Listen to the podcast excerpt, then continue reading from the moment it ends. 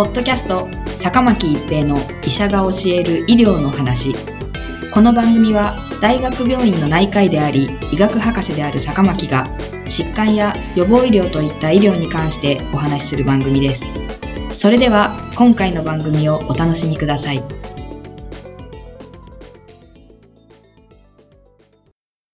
皆さんこんにちは、坂巻一平です。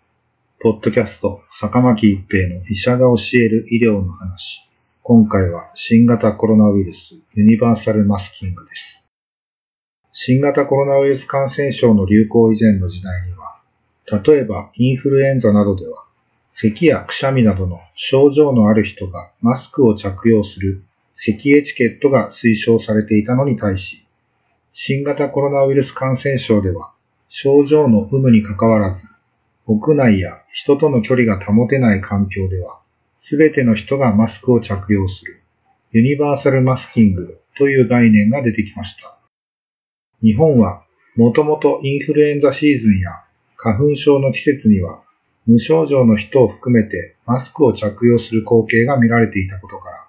このユニバーサルマスキングという考え方には、比較的抵抗がないのではないかと思いますが、こうした習慣が浸透しない国や地域もあります。2020年12月18日、マスクを推奨していなかったスウェーデンが混雑時の公共機関ではマスクを着用するよう新たな推奨を出しました。スウェーデンではロックダウンなどをせず集団免疫を目指してきましたが、感染者が増加している中でこれまで否定的であったユニバーサルマスキングの有効性をも認めざるを得ない状況になってきたため、方針転換に至ったものと推測されます。これまでのインフルエンザなどの呼吸器感染症は、発症した後から周囲に感染させるというのが常識でした。感染者が周りに広げないように、症状がある人がマスクをつける、咳エチケットをすることで十分と考えられていました。しかし、インフルエンザとは異なり、新型コロナウイルスは発症する前の無症状の時、発症しない無症状の方からも感染させていることが明らかになり、感染のおよそ50%が発症前を含む無症状の方から人に感染していると言われています。このように、新型コロナウイルスは、これまでのインフルエンザなどのウイルス感染症とは異なり、発症前にも感染性が強いことが特徴です。最も感染性が強いのは、発症の2、3日前から発症後数日と言われており、無症状の時期にも感染が起こり得ることになります。しかし、症状がない時点では、誰が感染しているのか、感染していないのかを見極めることは困難です。そのため、すべての人が感染しているかもしれないことを前提としたユニバーサルマスキングが必要となるのです。また、咳やくしゃみをしなくても、歌ったり喋るだけで飛沫は飛んでおり、実際これまでにクラスターが発生している場所の特徴として、ライブハウス、カラオケや合唱団、飲み会などのように、大声を出す、歌うなどの場所に多いことでも、そのことは証明されています。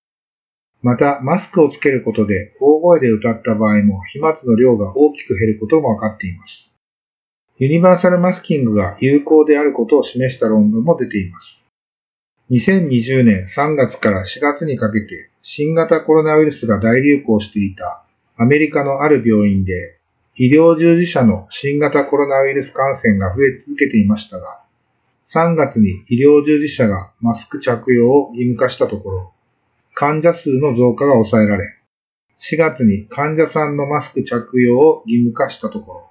医療従事者の新型コロナウイルス感染率が低下に転じたという報告も出ています。すなわち、新型コロナウイルス感染症においては、症状のない人からも新型コロナウイルスが感染しうるが、症状がない時点で誰が感染しているのか、感染していないのかを見極めることは困難である。普段の会話でも飛沫が飛んでおり、特に大声を出したり歌ったりすることで、たくさんの飛沫が飛ぶことが分かっている。マスクをつけると飛ぶ飛沫の量を減らすことができるということになり、